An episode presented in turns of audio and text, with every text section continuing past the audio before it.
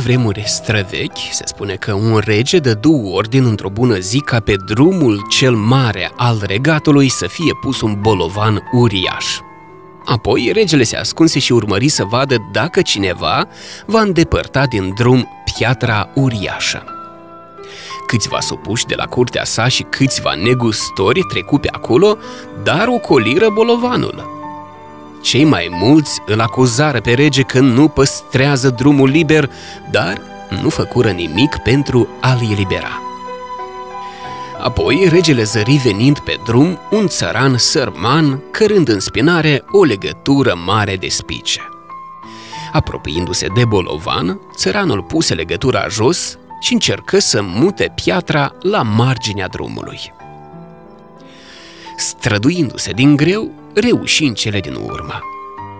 Pe locul unde fusese piatra însă, găsi un săculeț. În el se aflau mai multe monede de aur și o însemnare a regelui, care preciza că banii îi vor aparține celui care va îndepărta piatra. Țăranul păstră banii și își urmă drumul. Morala?